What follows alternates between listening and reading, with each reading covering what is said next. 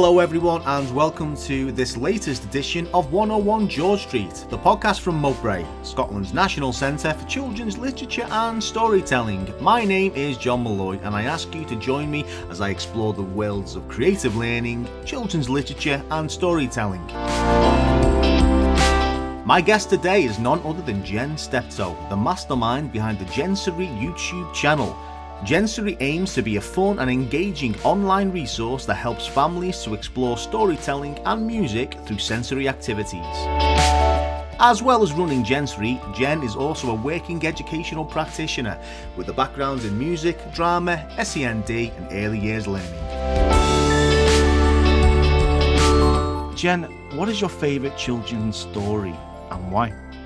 This is such a hard one and you know what the thing for me about about stories and children's stories particularly is that they are so intertwined with your own memory of them um, so i was i was lucky that i was read to a lot as a child um, I think that's one of the reasons why I just sort of love story and I love kind of creating things. Um, you sort of get lost in the world, don't you? In a story, it's kind of where, where it leads you. It just naturally takes you in that direction, really. So, um, I guess from a practitioner's perspective, um, I'm going to be bit cliched and sort of say bear hunt um, because it just it just lulls you in. It's got so so many things that you can pick up on as a practitioner um, and put in your environment, put in your story. It just it just lends itself to that.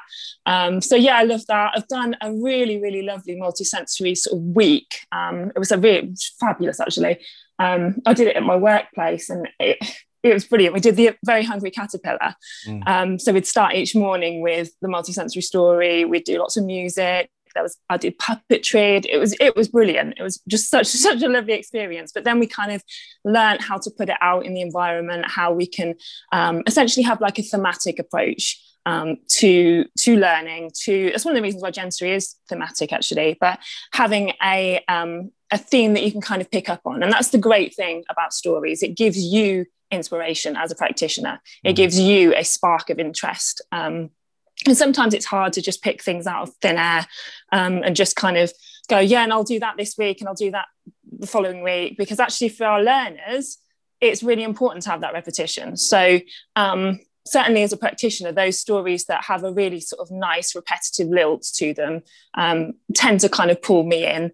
Um, and I look for things that I can just sort of hook in on um, in terms of planning, in terms of providing those sensory resources that really bulk out the story. Mm but yeah, so so from a practitioner perspective, that's definitely kind of what I look for. I look for things that I mean, bear hunt's a brilliant example. You just go through and you go, yep, yep, yep, yep, yep. There's loads of things that I can just pick up on that. Let's let's get snow. Let's get swishy swishy grass. Let's you know, it's just one of those ones. Mm. Um, as, alongside that, for me, however, I mean, I'm a massive like Mog fan. Um, I just love the writing, love the imagery. Um, I'm a huge like Burglar Bill fan, and like Tiger came to tea and all the classics. Love all of those. Um, I just think they're brilliant.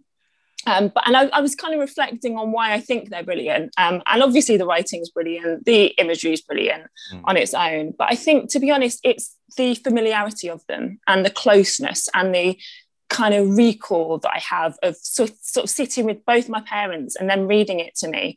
Um, and I think when things are repeated like that, you get a sense of familiarity and you get a sense of comfort from that. Um, and I think it's important to bring that to children and learners. It's important to kind of give them that experience of repetition because if you think about it from a well-being perspective, it's there's real comfort in that. Like we do things repetitively ourselves. We like that that regularity that routine. That is a grounding thing. So if we can repeat experiences to kind of build up those anticipatory responses particularly if we're le- working with learners that have got special needs it brings a real kind of calm to them it brings that lovely repetitive nature to them so they go actually i know what to expect from however long this next kind of story is going to last for, mm. but I know what's coming. Um, and actually, when you're living in a world where lots of things are done to you, um, particularly if you've got a physical impairment, for example, um, and, and, actually, to be honest, if you're on the autistic spectrum as well, you know, you might have a lot of things that are done to you all mm. the time. Um, from from you know, and it's not it's not a kind of negative thing. You know, we want to help our learners all the time, mm. but I think we can we can step in too quickly sometimes. Whereas actually, giving them that experience of this is what's going to happen. It's going to be fun. You're going to like it. This is going to be all about you, all about your responses, all about fun. Mm. That's a really important thing in improving well-being in our learners. So actually bringing that, bringing that kind of angle that actually why do why do I like those stories from from childhood? What is it that I can learn from that? It's actually that. It's it's that I had a lovely experience with that, and I want to share that with learners in a repetitive, predictable way. Um, so yeah, that's a kind of long-winded answer to your question. No, it's it's, um, it's actually quite interesting. Yeah. I like the idea that repetition has always been a really major element and theme in children's literature, and there's I suppose there's something to be said about the musicality of the words and mm-hmm. it, and the rhythm of the words because as well as engaging a young person any young person with the words themselves and the images that imagery that the words evoke you're also tying into humans being human beings love of rhythm and love of as you say being able to predict where this is going and there's a safety yeah. security and there's a sense of um, well-being related with that with that idea of i know i kind of know where the story is going I know where the sentence is going, if not in terms of the actual story itself, but in terms of the rhythm. Yeah, hundred percent. Um, and actually, those those lovely moments, like like you know the moments you get in Gruffalo and things. There's that um, it's new, but the rhythm's similar. Mm. So actually, from a cognition perspective, even if your your child or learner doesn't necessarily understand that, say, the character has changed, they understand that actually there's that repetitive refrain at the end. There's that there's that familiar rhythmic end to each kind of page, mm. um, and that alone sometimes you can get beautiful responses from from children and learners just because they're expecting that. Mm. Um, and there's that that lovely relief in that, isn't there? There's that lovely kind of oh it's that rhythm again. Yeah. um i mean i'm a musician so i absolutely I, I love i love rhythm anyway. I think rhythm's a real natural regulator. Mm. i think it just it just is. Um and certainly those those stories that have those really rhythmic lilts to them i i think are naturally regulatory. They they just they bring about that just just from how how they are. So without even bringing in any of the multisensory stuff, you've got a really, really good nucleus there to kind of build on, haven't you? So yeah, Absolutely. completely agree with that. And with regards to multisensory storytelling, a lot of people we've had multisensory storytellers on uh, 101 George Street before, and each one have got a, a, slightly different opinion of what is multisensory storytelling and the purpose behind multisensory okay. storytelling. And, and I'll be quite interested as a multisensory storyteller yourself and as a practitioner, educational practitioner I'll be interested to know what how you see multisensory storytelling. What is it? Oh, how long have you got? um, it, it, it, yeah, I mean, it's part of the bread and butter of my practice. Um, it's certainly something that I do daily. Um, and and yeah, I guess it is individual. It is a kind of um, something that kind of intertwines with your pedagogy, I mm. guess. Um, that's one of the reasons why why I'm called Jensory because I couldn't think of a word to really describe how I do what I do. So I was like, I'll just make one up. Um, and luckily, I'm called Jen, which just kind of worked quite well mm, mm. Um, with fusing it together. Um, but yeah, I guess I guess for me, it's about the aim for me is is pushing that multisensory integration. That's what that's what you're looking for at the end of the day. You're looking for um, using things that kind of get those those sensory channels working so mm. whether they're working on an individual or a kind of combined basis what you're looking for ultimately is that sensory integration of all of them together mm. to create one sensory experience because obviously we're experiencing things through our central nervous system from loads of different senses um, individually but what we want is that kind of big lovely experience that, that sort of stands alone as its own thing. Um, so for me i think it's about engaging all of the different senses at some point. I think when we say multisensory sometimes people go for bombardment. Mm. um, and multisensory doesn't necessarily mean using all five, seven senses all at the same time. Um, and I do say this to practitioners quite a lot. It's about giving opportunities for that multi channeled approach, because that is known, obviously, to create more memory, to give them a more holistic experience. Mm. Sure.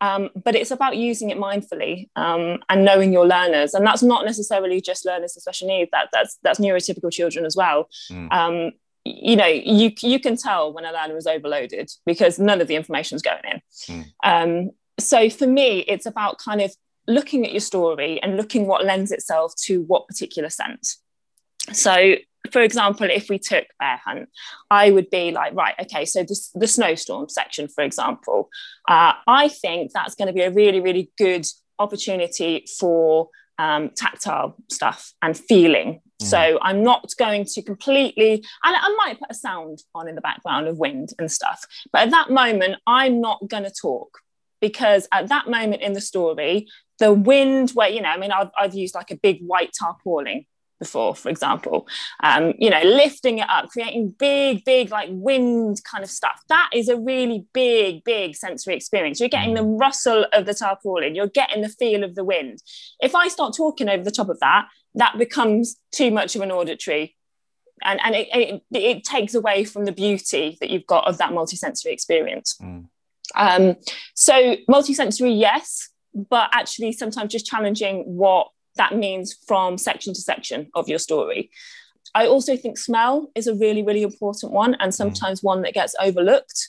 Um, but smell is directly part of your memory. It's the part of your brain connected to your memory. So your olfactory sense is a really, really important one for remembering a story. So a lot of my stories have a smell cue just at the beginning. Um, for my learners, um, just to kind of go right. We're going to like like I use tea for the Gruffalo, for mm. example. Mm you know and it was just just a real kind of we're going to use this each time we're going to smell that and actually then that is a precursor to what we're going to do next. Mm. um, and you get those lovely little wry smiles of children when they start to know um, what's coming next and that's a really important thing. There's that repetition again. Yeah yeah sure. Um, yeah. and that that that's so important. Um, i think sometimes it's nice to have um, a little bit of sort of underlying track in the background um, something that isn't going to interfere too much with what you're saying and the rhythm of the story but i think that could sometimes um, evoke a certain mood mm. my background's music and drama so a lot of what i what I did on my degree and stuff was all about lighting, the importance of lighting, the importance of focus. So mm. from a visual perspective, having that that light in there, I think can really help. Mm. Um, I mean, we all do it, don't we? You know, you sit in a theatre. Um, back in the days when we could sit in a theatre, we will again. um, but when you know when the lights go down at the beginning of a play, it automatically stills you it makes mm. you focus on what is in front of you um, and again i think that's something that's that's overlooked a little bit in stories you know when you've got glare and lots of kind of different um, lights coming in from windows and stuff it it can really detract from what you're trying to do mm. um, and you can create real awe and wonder through visual and through lights so yeah that would be my kind of three top ones really is to not to not overload your learners um, you know, go through your story and just kind of pick out what sense you're going to really, really, really focus in on. Um, chances are they're going to be dual sensed anyway, because mm. um, auditory stuff tends to kind of work with tactile. But that's what I tend to do. I tend to just go through and segment it and go, I'm going to do that at that point, that at that point, and that at that point. Um, creating a real kind of air of awe and wonder um, by darkening your space, by creating lights, by by really kind of getting them to focus in on what you're doing, um, and yeah, that olfactory sense, which I just think is really really overlooked. Um, so yeah, that would be my kind of three three nutshell things for, for sensory storytelling personally. So, in many ways, a multisensory storyteller, as well as being a storyteller and um, conveying uh, the message of that particular story, you're also a director and uh, because you're having to think hmm. of you're having to think of well it's an immersive theatrical experience if you think about it because you're having to think about every element of that experience for that person and it suddenly becomes not only is it, is, is it an immersive experience for the person experiencing that story but also for the storyteller. So the the the, the line between the audience and the performer that kind of becomes blurred. Hundred percent, yeah. Um, I mean, there's a lovely approach that we use in, in special needs called intensive interaction, mm um, and it's it's about it's about that you know it's about that that mimicking of what your learner's doing. So i think if you've got flexibility as a practitioner to slow things down when you need to that is a really really important thing to do. Um, so much of education these days is about box ticking and so much of it is about oh it's 10 o'clock we've got to move on now whereas actually the beauty in sensory stories is that you can just keep going and mm. actually if they're loving a particular section you can just keep going with that and roll with that. Um, and, and and that is that is the real beauty of it and i think when you're working with children that have processing difficulties or you're working with children who might just take a little bit longer to respond to your stimuli the pace at which you go through that story is integral you you mm. have to slow it down um, so many times i say to people it's about feeling comfortable in the wait is about feeling comfortable in that moment where you've presented part of your multisensory story, you've, prevent, you've presented part of that stimulus to them, and mm. then there's a big gap between when you've presented it to them and when they've responded to it. Um, and it's not necessarily about the learner, really. It's mm. about you as a practitioner or a parent. It's about you feeling happy just watching and just waiting. Um, I'm interested. This is a really good point because I'm speaking as uh, someone who used to be a drama teacher myself. Uh, oh, how how do you square that circle as uh, obviously you're an educational practitioner as well as a multisensory storyteller? As teller? How do you mm. square that that issue of we're taught that we need to fill gaps and spaces and silences. We always need to be doing things. We always need to learning needs to take place at all times. So you're trained as a teacher in in this approach of always doing something, always spinning those plates. However, as a multi-sensory yeah. storytelling practitioner, pace and silence and uh, moments of reflection, and allowing the audience member slash person who's experiencing the story to to cognitively process what's happening. That's really important. How can you do that?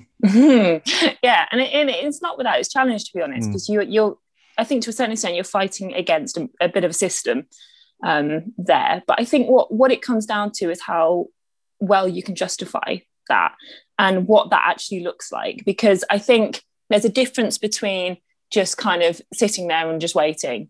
Mm. and there's a there's that active listening. There's that active observational stuff. So you know if you're you're sitting there poised with you know i don't know a smell cue or you know a, little, a really magical little bowl of water that you you're pouring water into and then you stop mm. and but your gaze is just fixed on that learner and you're gazing you're just watching it. And then you're kind of like you know you go to do it again and you build it up and build it up mm. build it up and get that suspense going.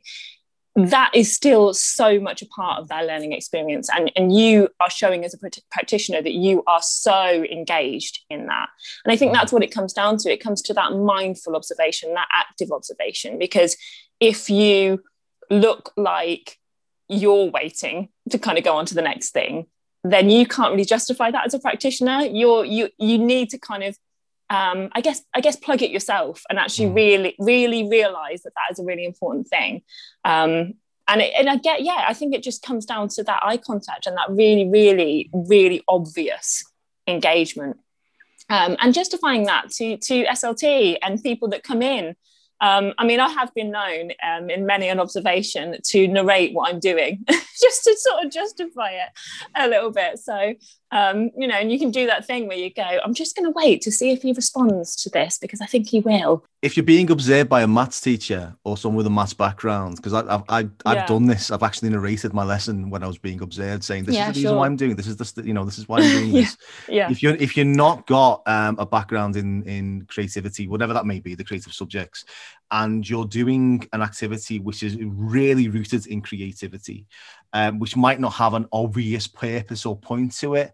It's always important to kind of say this is the theory behind it. This is this is the reasoning behind it. This is why I'm doing that. Most definitely. What made you create Jensory? It was a mixture of two things, really. It was a it was a two pronged thing. So it's something I've wanted to do for a long, long time. Um, I kind of felt that wanting to share my pedagogy was was in me um, as something to do, but as full time teaching um, does, it does sort of take up all of your time. So I never really got around to it. Um, so lockdown gave me that opportunity to do it, but it was, I guess, pushed forward, and the real motivation for it was the realization, I guess, that so many parents were a bit out on a limb here. Mm.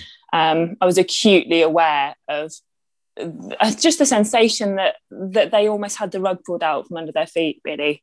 Um, i mean certainly at the place that i work it's not just about education it's about community it's about physiotherapy it's about conductive education it's about speech and language it's about pediatric appointments. You know suddenly that hub had just gone.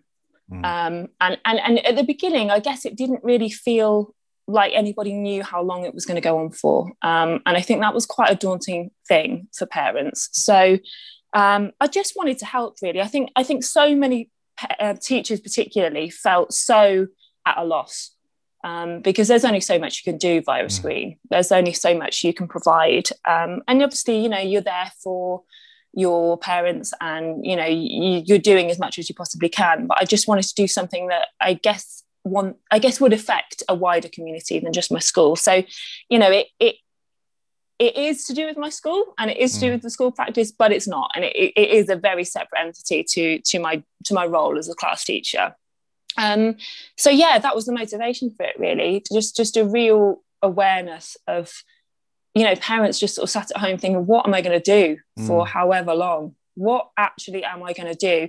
And I think it's easy, you know, the market is saturated in ideas out there. Um, and I think, you know, it's, it's really easy as a parent to get lost in that Pinterest wormhole or that that Instagram wormhole where you just scroll through and go, oh my god, there's so many pretty things and I don't know how to do. I don't know what to do. I'll, I'll do that. I'll do that. I'll do that. I'll do that. Mm. Um, and what happens is you go, you get kind of lulled into that and you go, oh, I'll set that up. And then you set it up and your child or learner accesses it for a minute and you go, oh, I don't really know what to do now. Mm. So that that was one of the main motivators for Jensory being a YouTube channel rather than an Instagram mm. thing. I, I really wanted to give myself to it. I wanted to explain how and the why.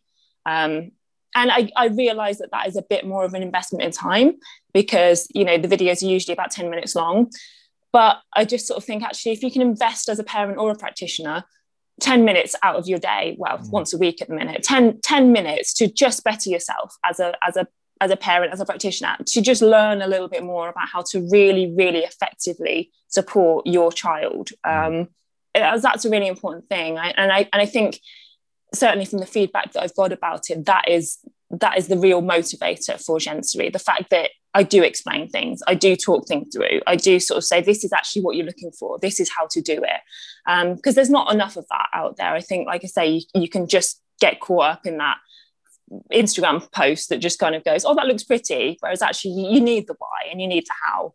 Um, and and I, I thought as well there was just a real gap in the market for um, how to facilitate children with with learning difficulties and mm. with with special needs there, there's a real real gap out there Every, there's a lot of early years out there um, and again i'm an early years practitioner early years teacher that's what i was trained in um, and obviously a lot of that comes into my practice um, because it's developmentally appropriate but yeah it, it, there just wasn't anything out there that i felt really really at that time um, gave parents and practitioners what they needed to support their learners at home. I suppose also, uh, again, I've spoken to a lot of creatives at the moment about how they reacted to the first initial lockdown and obviously it was a huge thing particularly if you have a creative yeah. background um, the rug was pulled from under your feet. What was i found quite heartwarming was that people kind of raised their game and they started looking at ways of being able to express and interpret themselves for themselves what was happening to them. But because they're creative they did that in a creative way. You're actually quite interesting because you've got an education background as well as a creative background. So what you were able mm. to do is interpret this big situation the lockdown, the COVID crisis, and you were able to go, right, I, I, see a need here. There's a lot of parents who are suddenly having to homeschool. They don't really know, yeah. they don't know the pedagogy, they don't know the theory that, that we learn. So what are they going to do? So you were able to creatively approach the, the, the, work, as it were, and be able to say, look, here's the reasoning behind the resource, here's the ideas, this is, this is why we're doing it. There you go. Uh, yeah. I don't know if you've had feedback from parents, but I, I, imagine quite a lot of parents have found it a godsend. Yeah, I mean, and and I do I do encourage that so much because you know it, it's funny when you start a YouTube channel up. Um, you're used to performing as a as a teacher. I've always said teaching is is performing. it, it is. Um, and even more so if you're a creative person or you're, you're teaching creative subjects, you, you, are performing day in, day out. Um, it's a very different thing going from sitting in front of a class of children um, to sitting in front of a camera because you are not getting that direct feedback. And I was I was acutely aware of that. You know, the first few videos that I did, um, I had to keep in mind the, the learners and the children that were out there probably learning from it um, and the parents that were watching it. I had to keep them in mind and, and vi- literally kind of visualize them in my head because it, it's different. It is different doing it to a camera. Um, so yeah that was that was quite a kind of shift. Um, but but certainly i do encourage that feedback all the time. I say you know let me know let me know let me know. And i've had the most beautiful things sent to me. Um, you know parents sending me tearful videos uh, parents sending me you know lo- lovely messages photographs just beautiful beautiful things um, of of amazing bits and pieces that they're doing at home. Um, and i think from a well-being perspective from from there point of view, it's really, really helped them not get stuck into a kind of void um, and a spiral of all the days the same. It, it, it's brought them a bit of structure as well.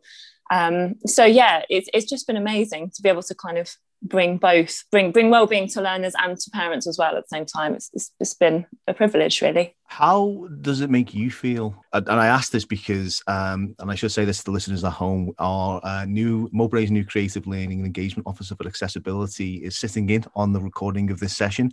And um, and she has used your resources fairly recently uh, to, to help individuals and people um, that she knows um, how does that make you feel that people are using your resources? It's mind blowing, to be honest. Yeah, it, it's just brilliant. It's just the best thing. When it when it kicked off, um, I, I, I, guess I didn't really know how many people would access it. I just thought I'll, I'll put myself out there and I'll put it out there and I'll see what happens.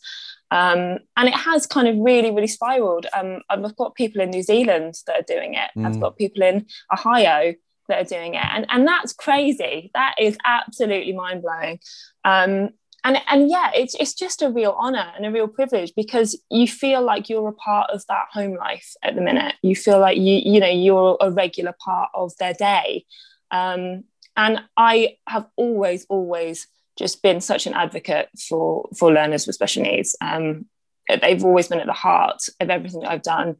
And they continue to be with Jensory that i you know in terms of, of moving forward um, with it, it it's it's never really about me. It's about mm. them. It always has been. They've they've always been at the heart of everything that I do. Um, and yeah, I, I do. I just feel absolutely honoured to do it. Um, and yeah, it is mind blowing. It is absolutely mind blowing. Where do you see Jensory leading to? I mean, I keep I plug it with a lot of places. Um, I just want to get it out there. Really, mm. I just want to get it out to more people because I'm conscious that there still probably are quite a few people, well, clearly are a lot of people out there that I think would benefit. Um, so really, yeah, it, it, that's the next step. Really, um, finding lots of vehicles to promote it on, and not for me really, just for them, because I just kind of think it's been a really odd year, and it's certainly been a year of clarity. I don't necessarily see it as um, a completely negative year. It certainly was the year that that Jensory got born. So um, it, it, you know, it, it's fab from that perspective. Um, and I do think, as I say, it's given me opportunities that I wouldn't have anticipated otherwise. Um, but yeah, that's certainly the next step to just just promote it on as many platforms as I possibly can to just get that that subscriber uh, level up. Um, it's I mean, it's funny with YouTube and stuff. The more subscribers you get, the more access you get to things, and the mm. more you can promote it. So it's yeah, really at the minute, it's about getting it out there to more people.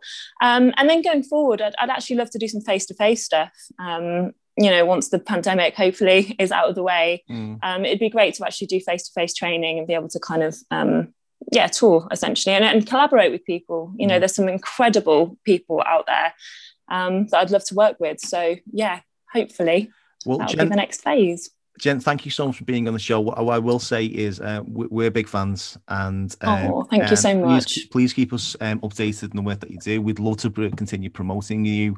Did I say get you up at one time? I'm, I'm looking at. Oh, I'd um, love to. I'm looking at yeah. our, create, our new creative learning and engagement officer for accessibility. So nodding, nodding away in the uh, Zoom um, call.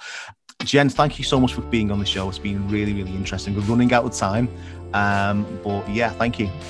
My absolute pleasure. Thanks so much, guys. Well, that's all for today's episode, folks. Massive thanks for Jen for appearing on the show. You can find Jen and Jensory on YouTube. All you need to do is just search Jensory. Until next time, stay safe and stay creative.